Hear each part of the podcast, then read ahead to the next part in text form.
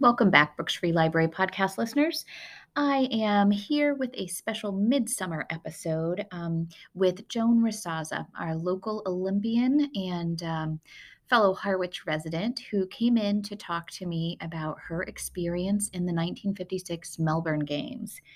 So we talk a little bit about how swimming wasn't so much a passion for Joan, but as an opportunity to pursue competitive sports, which was something that wasn't necessarily open to girls back in the late 40s and 50s when Joan was growing up in Torrington, Connecticut. So we talk about how swimming kind of opened a door for her and her experience as a swimmer, but more specifically her experience in the games themselves. Our discussion was based on a book that was written about Joan, which you can find a link to the Clams copy of that book in the show notes if you're interested in reading more. But I hope that you enjoy this episode, and thanks again to Joan for coming in to meet with me and record this. All right, well, thank you so much for joining me, Joan. I appreciate it. I had the opportunity to read One Woman's Olympic Journey by Bill Ryan and to learn more about your experience as an Olympian, and I'm so excited to have you here. Thank you. I want to start out by just saying what an opportunity you had to join that swim team early on. Can you tell me a little bit more about what that was like? Well, I can tell you, basically it's what's in the book, but I was brought up playing sports, just backyard sports. I have three brothers and then kids all over the neighborhood. And every night after supper, as soon as supper was over and we could get out of the house, we'd go down and play kickball. And we would divide the teams up. There'd be all ages. And if you kicked the ball into the catalpa tree, you got a ground rule double. It was. And then there was a grouchy neighbor whose land came right to ours. And he'd go out there and watch.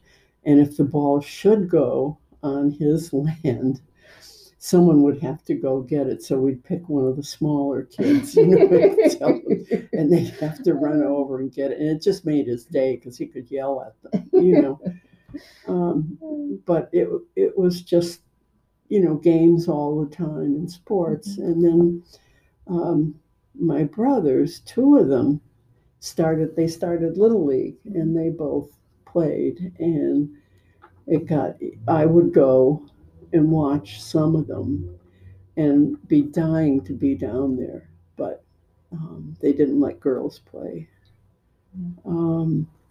So I was always looking for a team. There wasn't one team in the town for girls at all, anything. And we swam at the Y, and we all went through this progression where I don't even know if they do the same, probably not the same thing anymore, but fish, flying fish, and shark.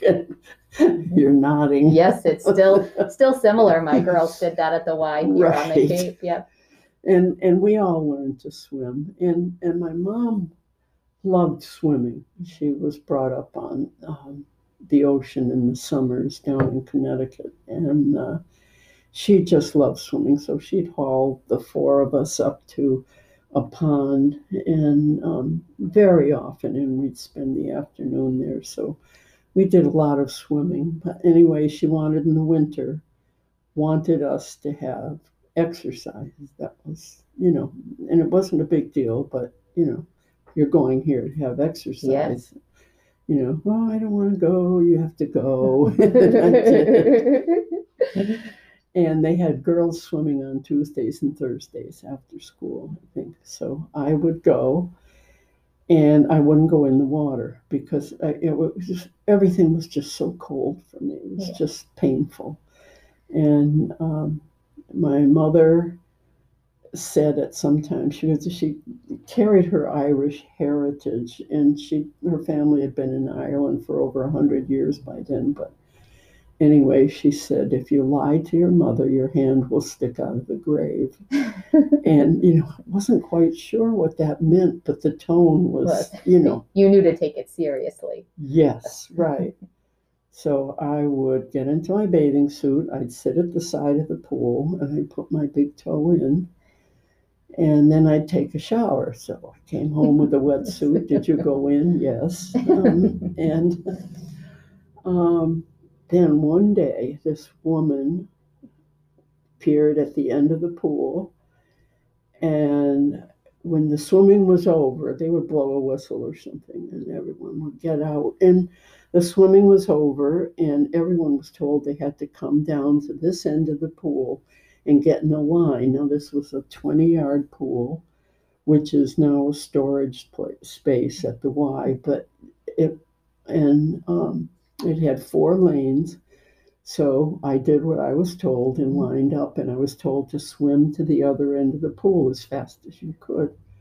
So I did, and I got out of the pool, and the woman said, "You're now on the swim team." That's awesome. Yeah. That's all it took. And I talked about people being doors, because if she wasn't there, I wouldn't have been in the Olympics. Yeah. It wouldn't have been a start.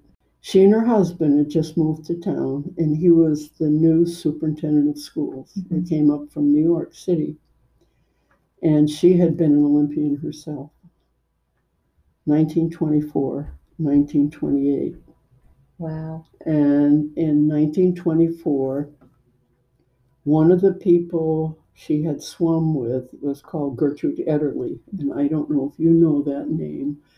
But, of course, she didn't get a whole lot of fame, but she did have a ticker tape parade through New York. And she was the first woman to swim the English Channel. Oh, she broke the men's record by about 5 hours. Good for her. Yeah. And my mother had talked about her. You know, mm-hmm. I heard about some famous athlete. And another woman on that team was named Esther Williams. Now, I don't know if you know that name, but she was very famous movie star. And part of it was always water ballet. Oh. And so they were, you know, two fairly famous women. Yeah. Were on her team. But so she went to Paris.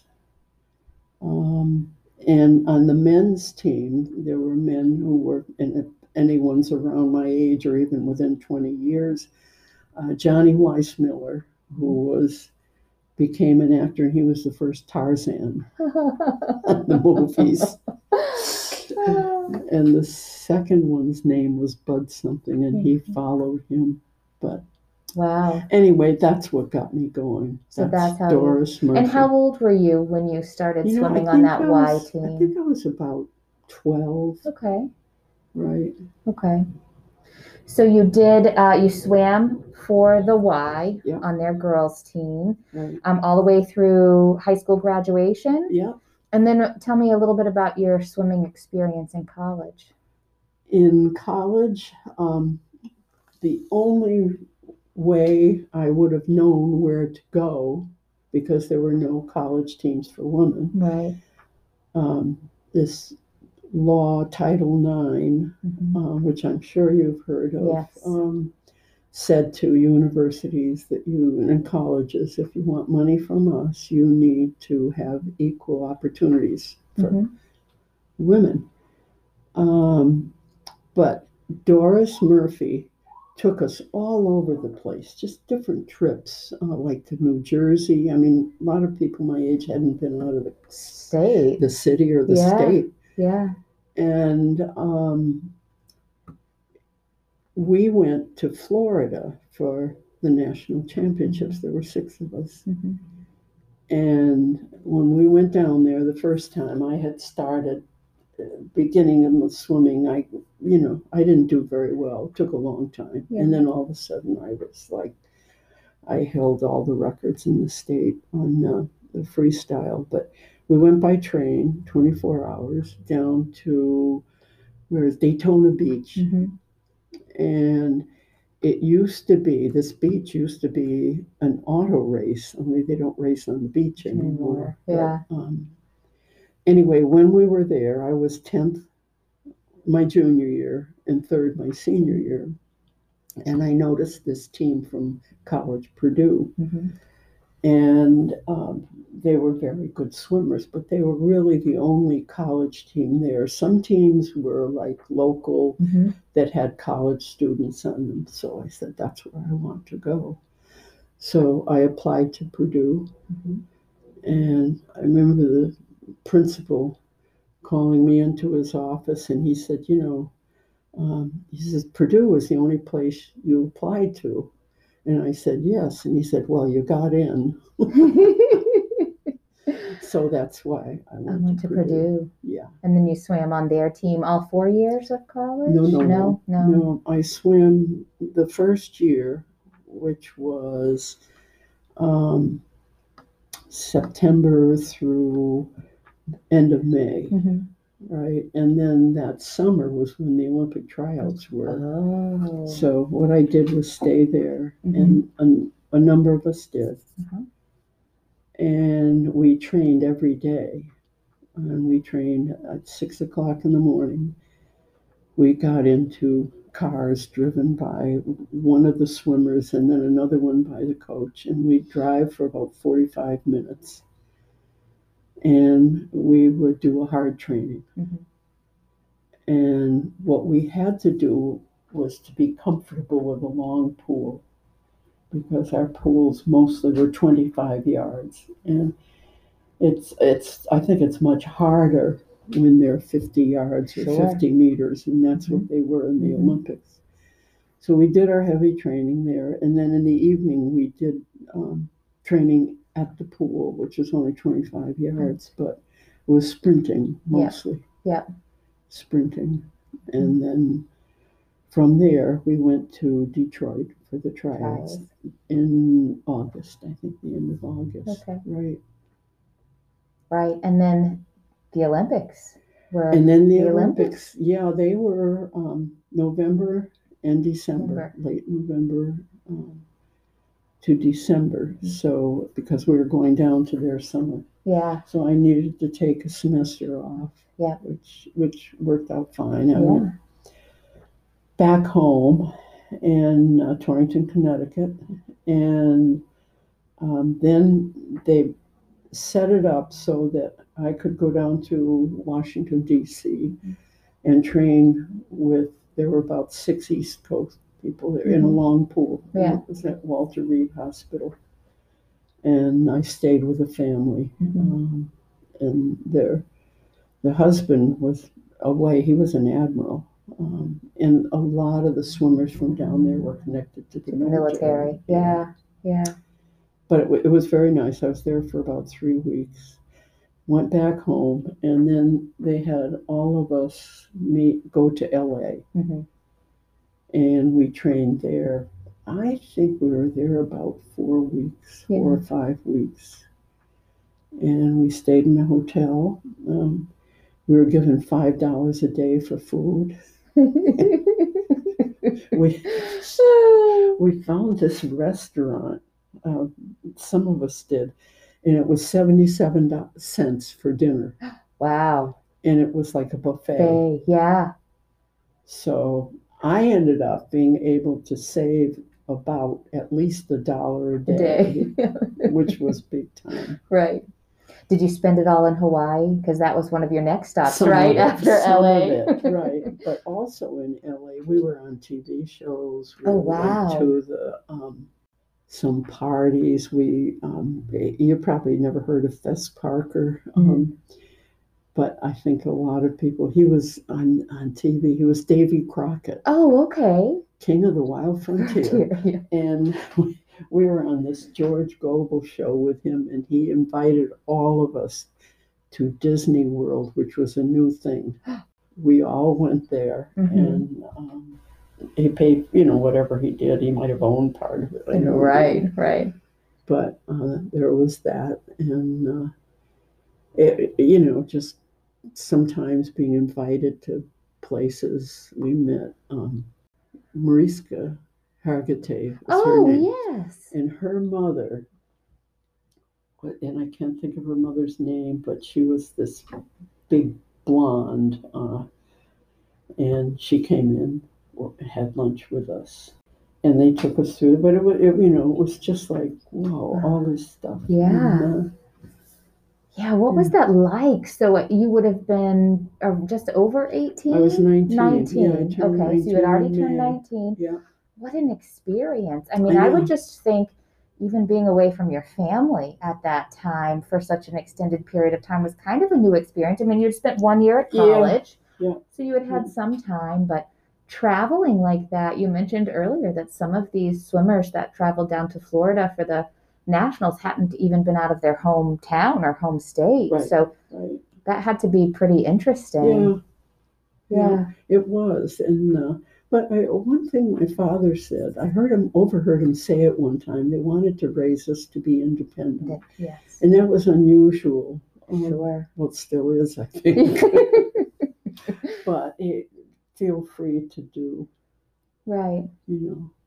what we want or need to do. And being at college in Indiana too, people weren't flying here and there, and it was like take the train. Right. But for some vacations, like, there would be people listing, I'm going to drive here to here, you help pay for the gas. Oh, and sure. There'd be a carload of people, drop someone in New Jersey. Someone somewhere else. But, I didn't get back that much. That's one thing that really stood out, and I don't want to skip over Hawaii, so we'll definitely go back and talk about that, because that was one of my favorite parts of the book. Just your time in Hawaii sounded fantastic. But one thing that really stood out to me reading the book and thinking specifically about the Summer Olympics that are currently taking place in Tokyo, I've seen a lot of media coverage that talks about the fact that there cannot be we don't have fans in the stadium, and these athletes don't have their families there for support, and how tragic and terrible that is. But that was the norm for your Olympic experience. Your family didn't travel to Australia with you, and I enjoyed reading your letters, to your family, and the, you commented in one of them, you'll probably find out through the media the results of one of the races before you would have a chance to even send them a cable. Right. Yeah. Right. And I didn't send cables. I'm clueless on that. But I wrote on those blue pieces of paper. The airmail. I just asked my mom to save them. Yeah. Right. I'm so glad you asked her to save them, because it was really interesting.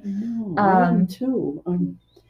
And I typed them. I ended up typing them, putting in just this little sort of folder. Yeah. And we moved permanently here. We've had a house here for 50 years, but we moved permanently just before in early March. Mm-hmm.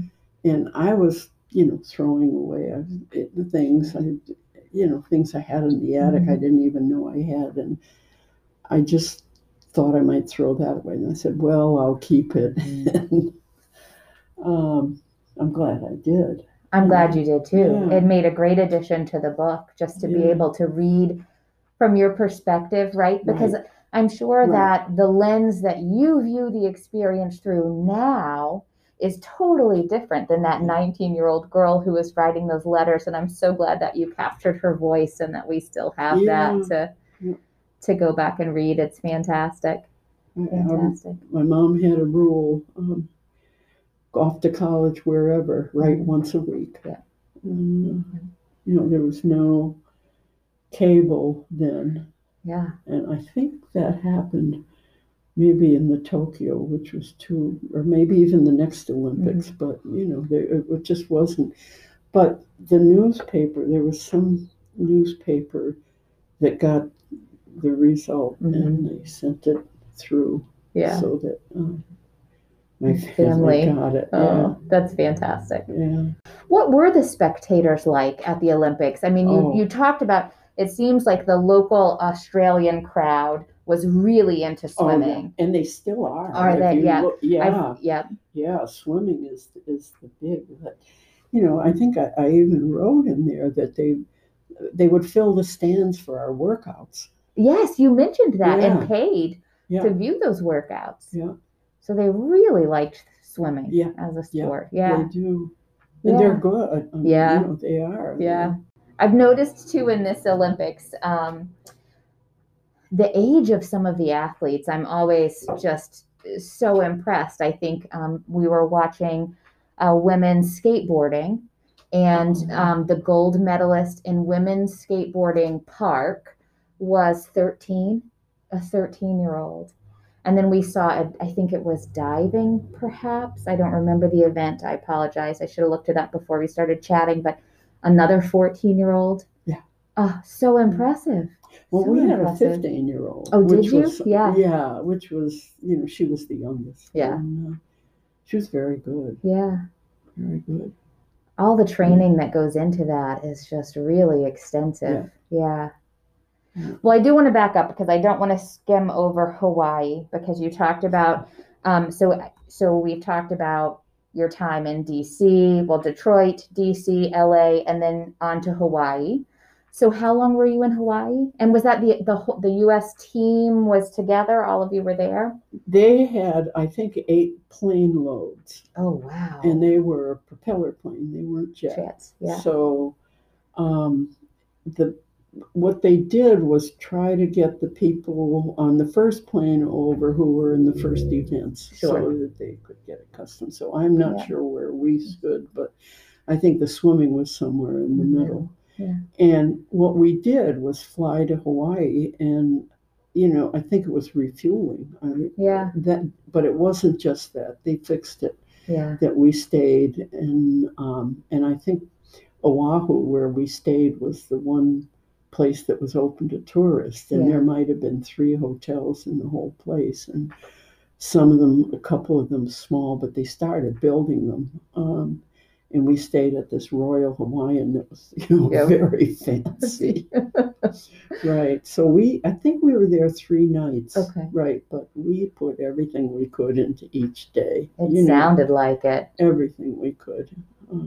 So you did some sightseeing and some shopping and tasting local cuisine. Right. Yeah. And out there on the catamarans and trying the boards, you know. Yeah. And, that's right. You mentioned you tried surfing while you were out there. Yeah. Couldn't do it. Could do it not just sitting, but.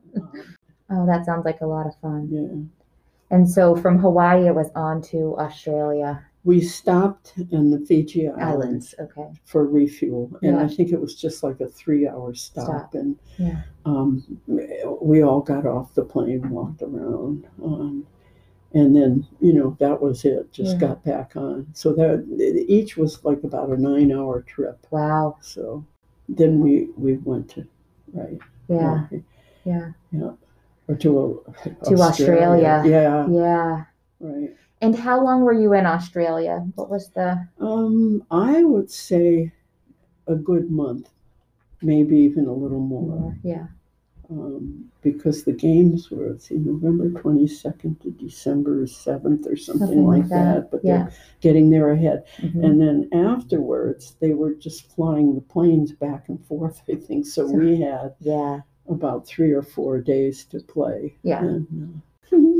And play jokes. One of my favorite. I don't want to give it all away because obviously I'm hoping our listeners, you know, will come and pick up the book and give it a read themselves. But it sounds like you guys had a lot of fun. Yes. And some fun playing jokes on your Dee was your chaperone. That's right. I don't think the boys had a chaperone. We did. Right? Yeah. Well, I won't get into that story. We'll leave a little something, you know, to for readers. But that one really got me. That sounded like a lot of fun. Well, I have to say, I went to the 1988 Winter Olympics in Calgary. Oh, really? My dad and I went. We were there. It was in February. My birthday's in February, so we were there for my birthday. And the big thing was trading pins. And you talk a lot about, so I have a collection. I meant to bring it in with me to show it to you. But you have your own collection from your Olympics. But when people would find out that it was my birthday, you know, we would be standing in line waiting for whatever event or transportation from one venue to another, whatever the case may be. And we'd be chatting with people. And when they would find out it was my birthday, they would all give me pins. So I had this collection of pins. But you talked a little bit about the pins and the trading trinkets with other athletes. So tell me what that experience was like being, you know, in this like really multicultural kind of setting with people from all over the world. What was that like? I think I'd have trouble picking like one word for it, but it was like just a fabulous experience. And, you know, especially for those people that are willing to talk. And we all had our own dining room, like each team. And, you know, to get invited to someone else's dining room, that would be a big deal. But it was, I think I was just so present, you know, getting from one thing to another, and a lot of it not planning, but here's what's happened next, and now I'm there. And I thought it was great getting to know other people and talking when we could, making signs. You know, there was one experience, and I don't think it's in the book, and I just went into the locker room or something, and it was during swimming, and I don't think I was swimming at that time, but there were a lot of a group of Asian women, you know, and I thought they were Chinese, but now I know China wasn't in that one. They were Japanese, right? And we started talking, but we couldn't because they didn't speak English, and I didn't speak their language. But we try to gesture and get big smiles, and they make me smile. And then I think what I did, I know, is that I gave them some buttons that I had that had the shield on it, right? Oh, and they were bowing and thanking me, you know. And then I think about 2 days later, right near my room in the village, I found this little package, and it was, and I still have it. It was one of those doll things that you open it up, and there's a big doll, and you take the top one off, and there's a smaller. And they had left it. They had found who I was. Oh, and left it. Nesting dolls, I think they're called. Yes, yes. Yeah. But I mean, that was so moving. You know. Are there, I mean, I feel like at that time there maybe wasn't a better example of all of these countries coming together and opportunities to, you know, meet people from outside of your own cultural experience. So that just sounds so wonderful. There was also a certain acceptance, you know. It was not, of course, with the Russians and the Hungarians, that was awful. But anyway, it was mostly, you know, you're okay because you're here. And, a sense of belonging. Everyone had a sense of belonging as athletes, being there. You do talk a lot about the Russian and Hungarian, what was happening at that time, the Hungarian revolt. And there were athletes from Hungary that were treated poorly in some cases and that were afraid of returning home. I remember one story that really stood out to me was, and I don't recall if she was a swimmer, but there was a Hungarian athlete who had discovered that both of her parents had been killed while she was away at the games. She was a swimmer. And, and she went home with an American swimmer. One of the swimmers wrote home about it. And her parents wrote right back and said, bring her home with you.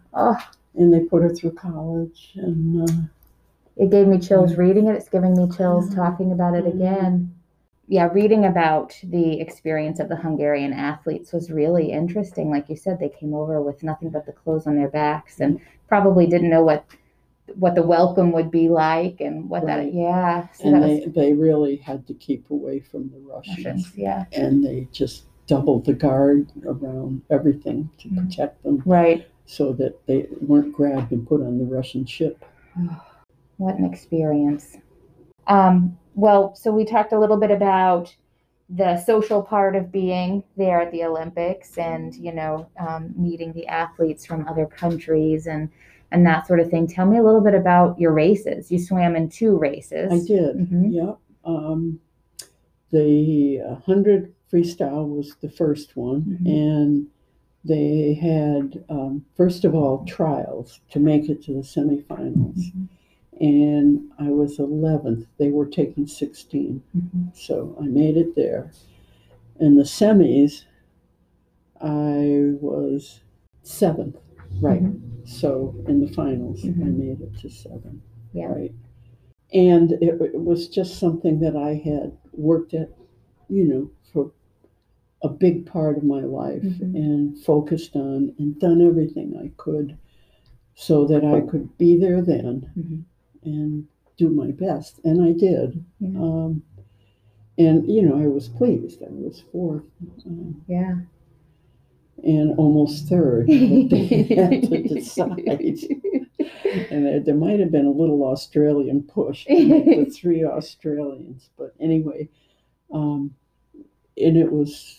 I was pleased. I was very pleased. And then the relay, we had to go against, each one of us swam 100 yards up and back. And, you know, they were so powerful. And I put in there, I just almost had it against the best, but it wasn't because I didn't give all. Right. You know, I just wasn't good enough. But, and...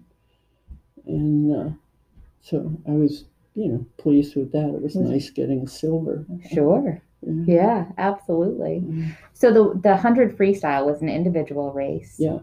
And you mentioned in the book, and you just alluded to it a little bit in our conversation about there was one, so we have the timers who were timing at the end. And one of the timers had you coming in 3rd and another said 4th. And so there was a little, and so, I'm assuming now, you know, we have these cameras trained on every athlete, and they could have, you know, rewound that and replayed it 100 times. Or have something electronic. Exactly.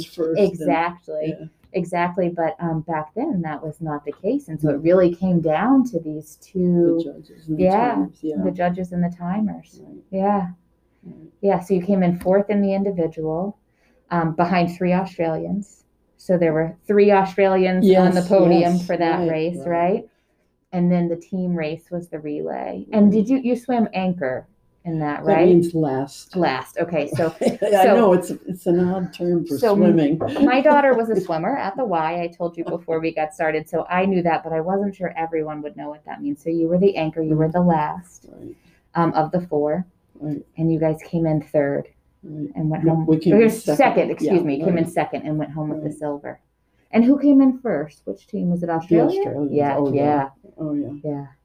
In fact, they put one of their best swimmers 1st, which is really unusual. They got a big lead, and our people caught up, almost even. I couldn't beat.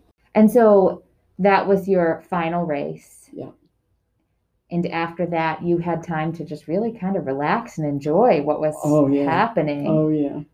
So tell us a little bit about that. Well, you know, even before we started, sometimes we would get a bus into the stadium and watch some of the track. I think that's mostly what we watched. Yeah. Was track. Right. Never saw... in fact, I'm not even sure where the basketball was, but we ate with a couple of basketball players. And there were a couple of swimmers, or track people, young track people too. And we just had this nice rowdy big table. You know?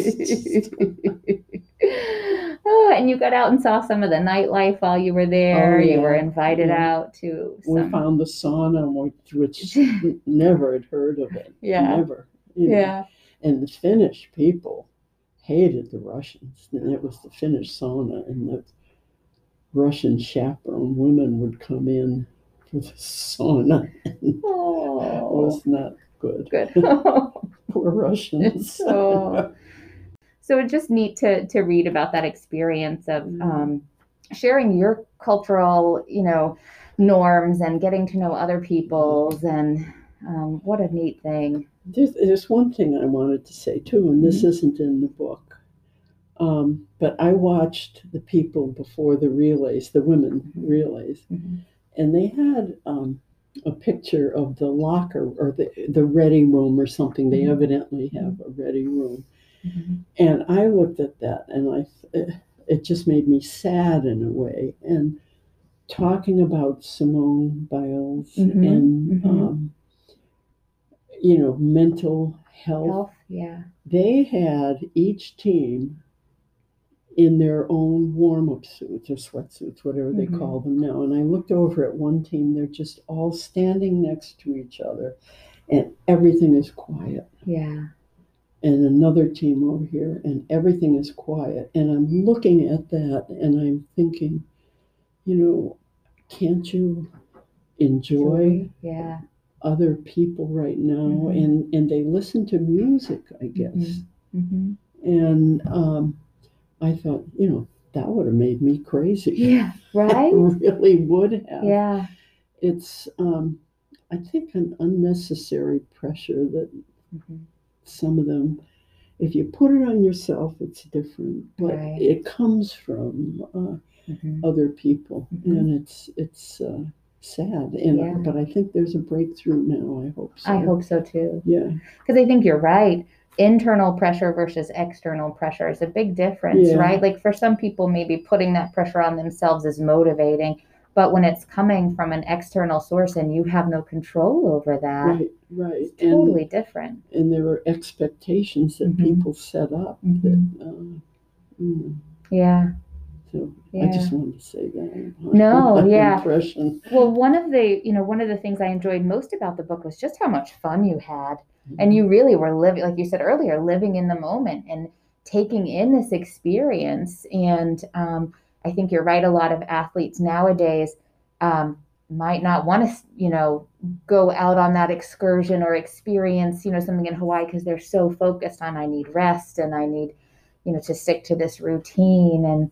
And that's really missing out on a lot of other experiences.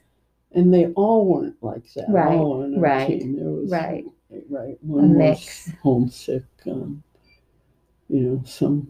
Someone gained a lot of weight because that helps to make you feel better, And some just had one personal issues, but I found two happy-go-lucky friends. Perfect. And did you stay in touch with those friends? No. There wasn't a way to really. Yeah. It would be write letters. Right. No, I just didn't. And nowadays it would have been, we'd be Zooming or whatever. Right, or exchanging phone numbers and texting or talking Right. It's so different. Right? So different. Right. Yeah, that's a good point. I hadn't thought about that. It would be much harder to stay in touch at a distance because your teammates were from all over the country. Right. Yeah.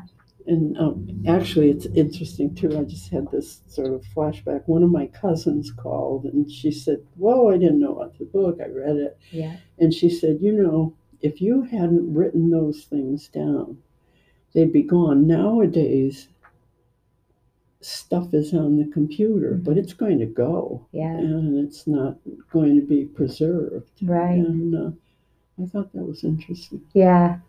Yeah, I agree.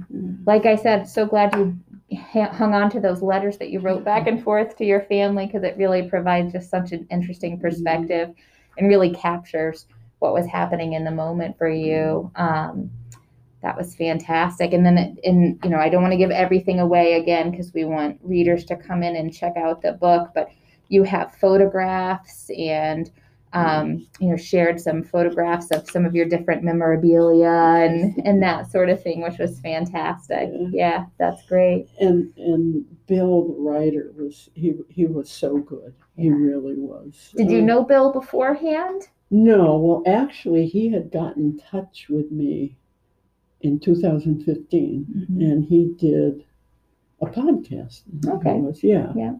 Yeah. But no, I don't. Or it was on paper or something. But anyway, yeah. And he would come up to where I lived, and we'd go in the library or deli or something. And but he said I was his idol when he was 6 years old. That's when I was in the Olympics. But they lived right across the street and down from my parents, and of course I didn't pay any attention to some 4 or 5 year old kid playing in the road or something, you know. Your kickball days were over. You had moved on to this was a different house too. Yeah. But and his aunt was my first coach. Oh, okay. Right. Okay. So that's a connection. Right. And he was a swimmer as well. Yeah, he still is. Oh, he swims. He goes all over the world. He knows tons of people who are the master swimmers. And, he loves it. Yeah. Do you still swim? No. Mm. No. Mm. No. Not even in the ocean, here on the Cape. Mm. We got to watch out for those sharks. I know. I never. Yeah. Never loved swimming. Really? No. It was my gateway. Yeah. But no, I never loved it. Right. Interesting. I know. Yeah. I know. Well, I guess that just speaks to how some things are not permanent in our life, right? It provided this wonderful experience for you. Right. You were able to travel and meet these interesting people and have these wonderful experiences. But sometimes those things are just for a time. And then we move on to other things. And I would have done other sports. You had a chance, right? Oh, yeah. Right. Yeah. Yeah, so let's talk about that a little bit. That's an interesting segue. You raised children, right? Yes. Right. How many children do you have? Two, girl, boy. Wife and I, we have a son and a daughter. Yeah. We had adopted. Yeah. Right. And so how do you find that their childhood experience with sports was different than yours? Like Title IX had come into play, you said, at the college level. Yeah, well, they're a lot younger. We're a lot older when it became legal for us to adopt. Yeah. And so they're in their mid-20s now. Okay. Right. And they had some interest in sports but not, not a lot. Mm-hmm. Right. But their opportunities were different than yours. Different. They played, soccer. And, from when they were tiny. Yeah. And, that's what their friends did. So they did. Yeah. Right. Yeah. Right. But no, not interested in sports. Yeah. Right. So I think we're headed in the right direction. Yes. Mm-hmm. Yeah. There's still issues, but there's a law now. Yeah. And that makes a huge difference. Huge difference. Absolutely. Right. Thank you so much for coming and sharing your experience. It was so interesting to read the book. We have multiple copies here at the library. Anyone who wants to read it, I definitely highly recommend it. Called One Woman's Olympic Journey, Joan Rosazza, Melbourne, 1956, and it's by Bill Ryan. So I'll put a link to that in the show notes so people can get to it.